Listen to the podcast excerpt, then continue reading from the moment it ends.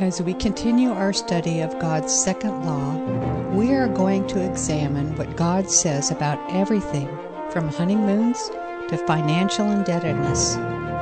The text is Deuteronomy chapter 24. Our study leader, Dave Wurtson, introduces our study with some thoughts about a great giant who is now home with the Lord, but who powerfully proclaimed that the secular and the sacred should not be divided. Francis Schaeffer was a Presbyterian minister that ministered over in Europe, and he became, in some ways, a very strange dressing guy. He used to wear knickers, and, and yet he really changed the world of evangelicalism. You say, Dave, how did he do that?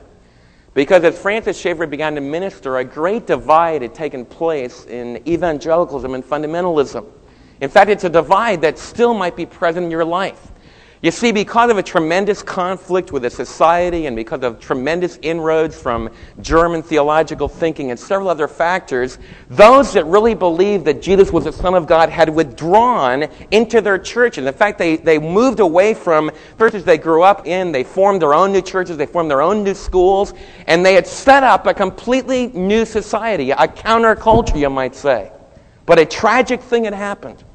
They began to separate Sunday mornings from Monday mornings.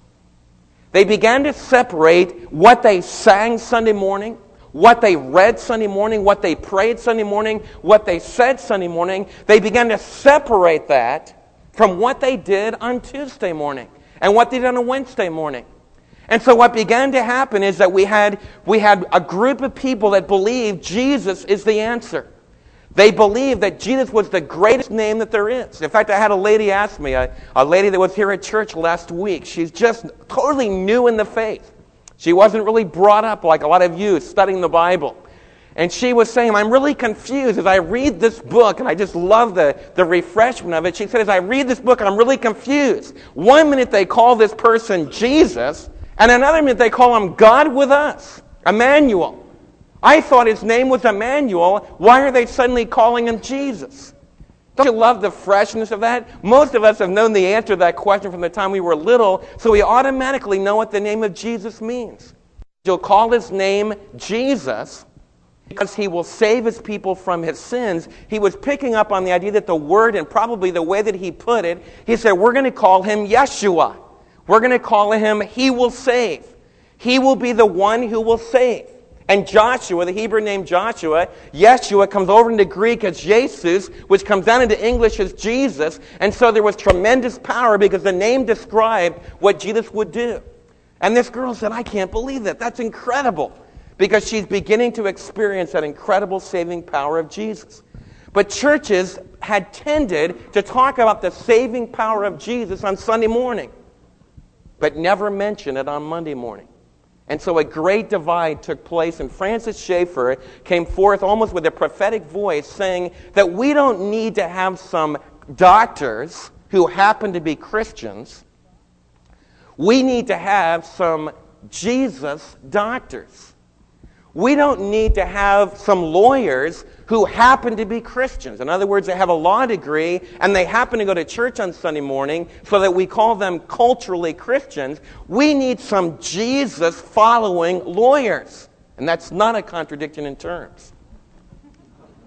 We need to have not some CPAs that happen to be Christians, but we need to have some CPAs that are Jesus CPAs. They're obedient to Jesus. They're infiltrating the whole world of accounting with Jesus' obedience. In fact, one of our young people that, is a CPA was talking about some of the conflict. As I sat in the hospital with her a few weeks ago, she was sharing some of the conflict that comes over being a Jesus following CPA. Because sometimes they're asking you to stretch those books a little bit. And it's right on the line of being legal and not being legal. And a Jesus following CPA, even though they're in their very beginning stages of their career and it could blow everything, a Jesus following CPA acts a certain way. Well, you can put your profession in. We don't need to have truck drivers that happen to be Christians. You see, we can't have a truck driver that comes here on Sunday morning and sings praise in the name of Jesus and then gets on his CB during the week and cusses his name when somebody just about rear ends him. See, that's the problem. And that's what Deuteronomy is all about. What I love about what we've been doing in this Old Testament Pentateuchal book. When we're reading through the Bible, we come to Deuteronomy, and if we've made it through Leviticus, we're just barely hanging on for breath when we get to Deuteronomy. But let's turn to Deuteronomy chapter 24. Because as we study the book of Deuteronomy, what we're learning is that God is concerned about some really practical areas of your life. I want to ask you, how many of you would think, how many of you that are married, how many of you think if you sat down with the Lord Jesus that he would want to ask you how long you went on your honeymoon? In fact, how long did you go on your honeymoon? And what did you do when you returned from your honeymoon? Does God care how long a honeymoon lasts? Yes. How about if you're trying to help someone out? They've really come into bad times, they're really suffering, their finances has crashed. Does God care about the way that you help them? What about respect for their individual rights? Maybe it's not the best thing to go barging into their house and begin to condemn them for the way that they live. Maybe the way they live is miles above the way that their parents lived, and they think that they're progressing really well. Are you sensitive to their pride? Are you sensitive to their own individual needs? What about if they owe you credit? Do you take away because, because the burden is so heavy? Do you make it so it's impossible for them ever to make it, to ever repay? What about kidnapping? What should happen to someone that kidnaps someone? Does God care about all these things? And what we're going to do, one of the things that we do in Deuteronomy chapter 24 is that we start jumping from one practical subject to the next. I asked myself, Lord, what does length of honeymoon have to do with the way that I treat poor people? What does that have to do with kidnapping? What does that have to do with individual responsibility? And one of the things that we find out from the Old Testament is that God in his Old Testament word isn't nearly as structured as us Westerners. You see, as I read this chapter, Deuteronomy 24, I want to try to get it all to fit together into nice categories. And so I want to get all the verses that deal with one subject in one place and all the verses that deal with another subject in another place, kind of like the Encyclopedia Britannica. And one of the things that I struggle with as I read this book, because that's the way that I think, that's not the way Deuteronomy thinks at all. In fact, Deuteronomy has no trouble saying a little bit about one subject in one place, getting you to think about it getting you to ask some questions about, getting it deep into your life. And you have to begin to ask yourself whether you'll obey. And then it'll drop it for several chapters and then throw in another verse about it. Now, I don't like that because I want it all to be in one place so I can get all in my head. But you know, sometimes getting it all in my head and having it all in neat little categories doesn't get it into my life. And one of the things that Moses is really concerned about, and he's a lot better teacher than I am, is he knows that we need to constantly and repetitively be hitting on themes. And that's what he's doing in Deuteronomy 24. All the way through this book, we've been putting marriages together. We've been learning about how husbands and wives should relate. And last week we studied together about how we should look upon divorce. But as we looked upon the law that controlled a very bad situation, remember we learned in our study of divorce that Moses wasn't condoning divorce, he was just putting some controls upon a habit that was already taking place and a custom that, be, that was rapidly becoming very powerfully abused. Does Moses just stop there? No. Look at Deuteronomy chapter 24, verse 5. Now we have the positive side. How do you stop divorce in a culture?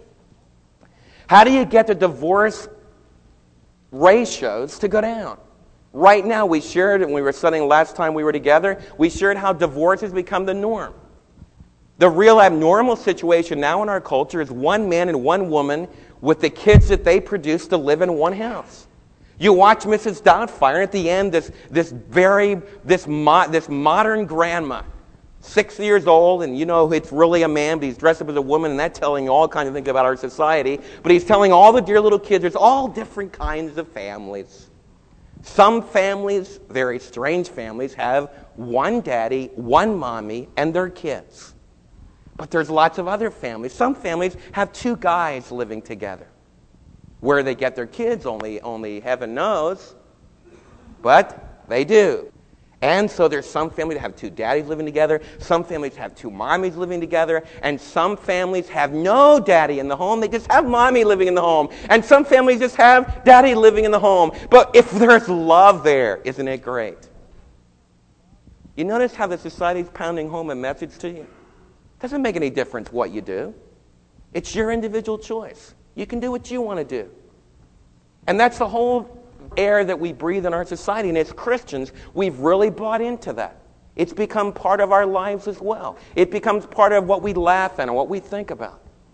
As I've been studying the law of Moses and Deuteronomy, it just cuts across some of the basic assumptions that begun to permeate my own life and, and the way that I feel towards what is good and what is right and what is wholesome from what is bad.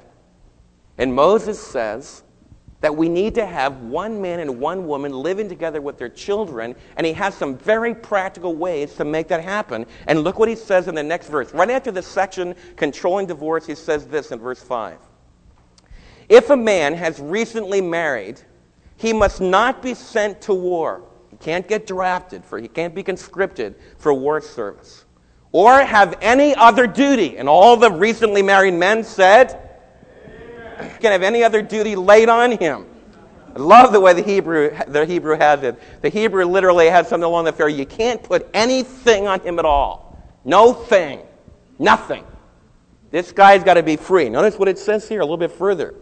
For, for one week, he must go to Cancun or go to Hawaii. No, it doesn't say that. For one year, he is to be free to do what?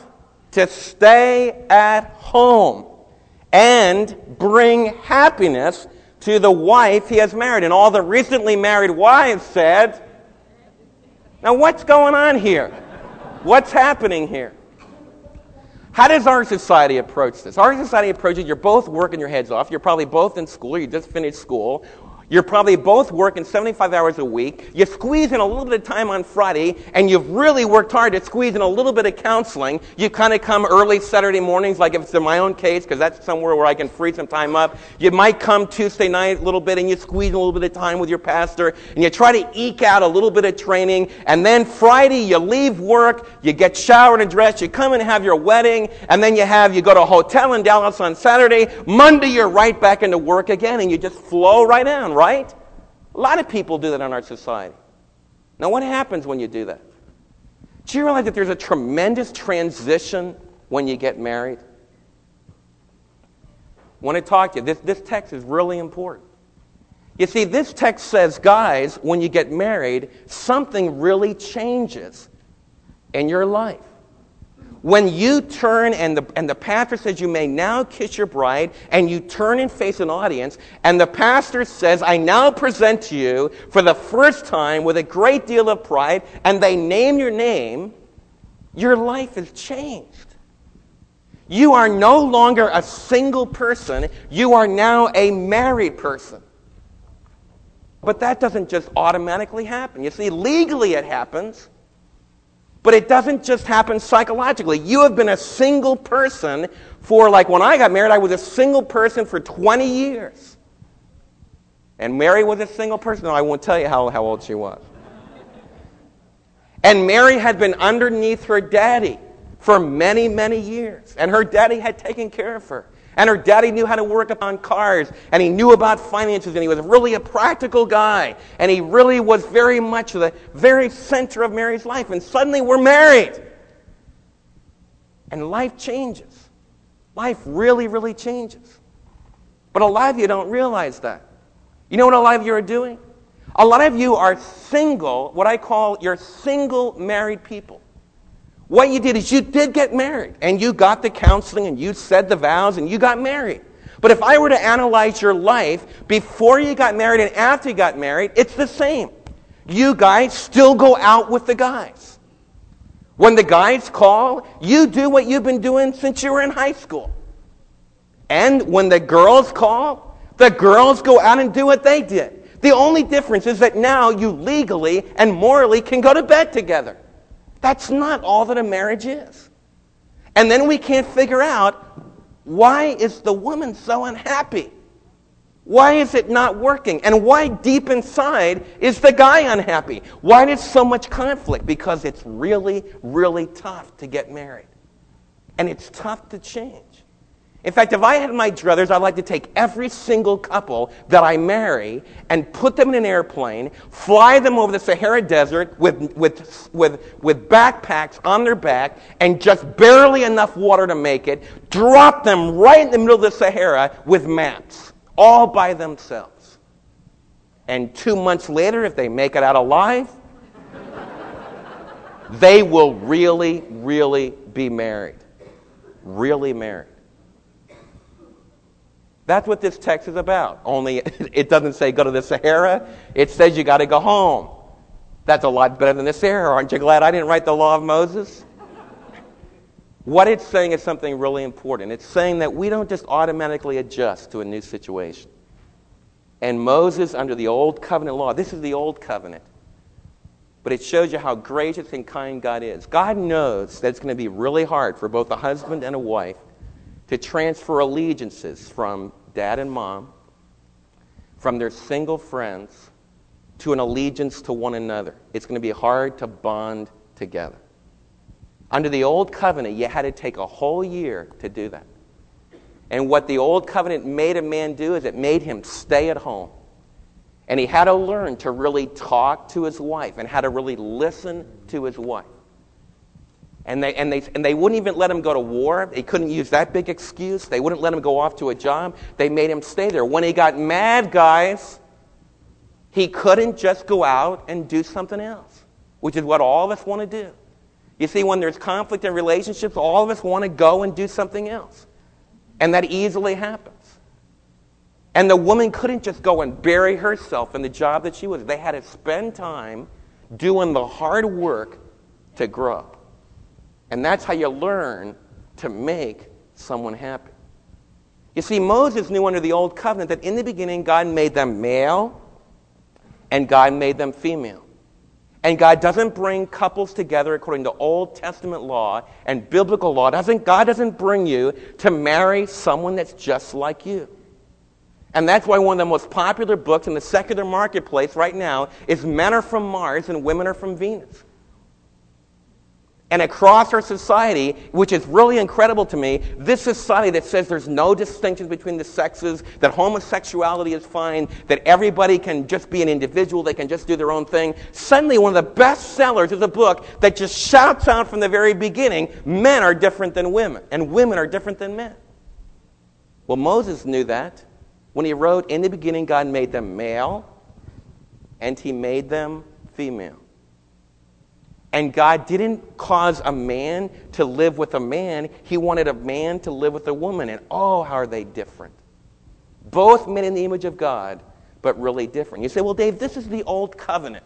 Of course, Moses told the Israelites that they needed to live for a whole year with their wife and make her happy and live with her in understanding and knowledge. But what about the new covenant? Well, let's turn over to 1 Peter 3 and find out kind of the way the Apostle Peter applied this principle of a husband that learns how to make his wife happy.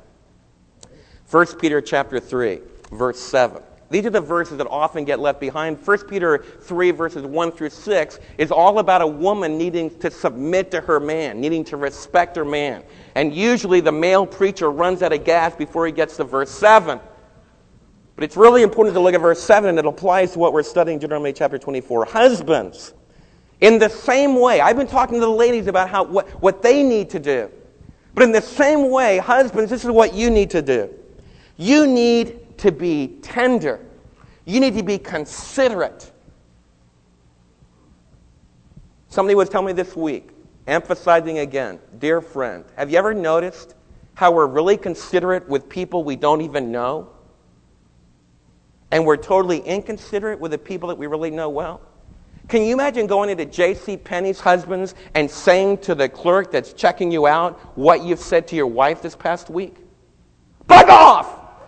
Leave me alone. I've had enough. I'm tired. Can you imagine talking like that to the, someone checking out at? What do you do at J.C. Penney? Oh, I'm very nice. Thank you. It's okay. Very considerate. It's an amazing thing. The people that we're the closest to, we're the most inconsiderate with. We do it with our kids. We do it with our marriage partners. And First Peter is saying the key to learning practically how to live every day is to learn to be considerate with those that are right under your roof. To learn to be gentle and tender and considerate. He drives it home even harder. He says, As you live with your wives and treat them with respect. Treat them with respect. And then it says, as with a more delicate vessel, not a weaker vessel, ladies, in the sense that you're not as valuable, you're not as important. It just says more delicate. I've often said to you, a garbage can is a lot stronger than a flower vase, but a garbage can is not necessarily more expensive and more valuable than a flower vase. Just because something's more delicate doesn't mean that it's not as valuable. And husbands and guys, as you deal with a woman, she is more delicate. You can hold her emotions in your hand. It's like holding, like I've shared with you, it's like holding a rose in your hand. If you crunch down on it, you'll crush all the beauty and it'll thorn you to death. And husbands, every one of you will hold your wife's personality. You hold her personality when you never tell her how beautiful she is. Somebody else will tell her that, and she'll be gone. She'll be seduced. And a lot of you husbands sit here and you don't really. You say, I had a husband tell me, man, I told her so many years ago, I loved her, I think she's beautiful. I told her once and I meant it. That ought to last. It doesn't last. The Lord's built them delicately, they're built for praise. You, I mean, how many? When I was at when I was in college, I had my roommate. My roommate never came in after a haircut. I said, "How do you like my haircut?" My roommate never asked me that. He never. I never even noticed whether he had a haircut or not. I get married. Married. Mary comes in. Well, how do you like my hair? Looks gross. That doesn't work, guys. It doesn't go over. I never went with my roommate in college over to a store and he said, Hey, you like this suit? I said, Who cares? Get whatever suit you want. In fact, let's get Bermuda shorts and get on with it. Man, you get married and you go shopping and she got to try, you got to look at, you like this, you like this. My attitude as a man is, I don't know, get whatever you want. Passivity. That doesn't tell the woman that you appreciate her.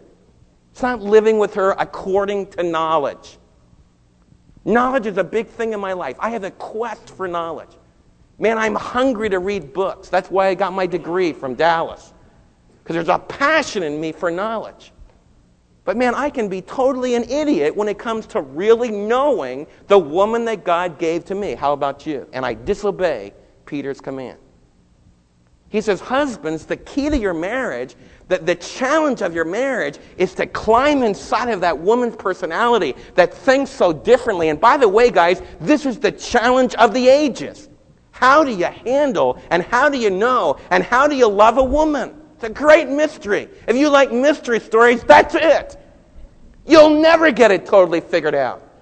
You'll try one thing one time, the next time you try it, it goes over like a lead balloon. That's the challenge of it. And guys get tired of it. I thought you guys wanted challenges. Peter says, Husbands, your daily task. And when you start out, you need to spend a whole year. You need to spend a whole year when you first start out being really careful about delicately separating this newness in our life. Some of you older couples, there's a tremendous need in our church. We have several young couples that have now come back to our church family. You just got married, or you've just come back from school, and you're young and you don't have any kids yet. Where do you go then? Well, you do need to flow into the regular part of, this, of, the, of the church. You are an adult. But what about what I've been talking about? What about the hassles of learning to work through that first couple years of marriage? I want to share something even more important. What about all the young couples like that across this whole area?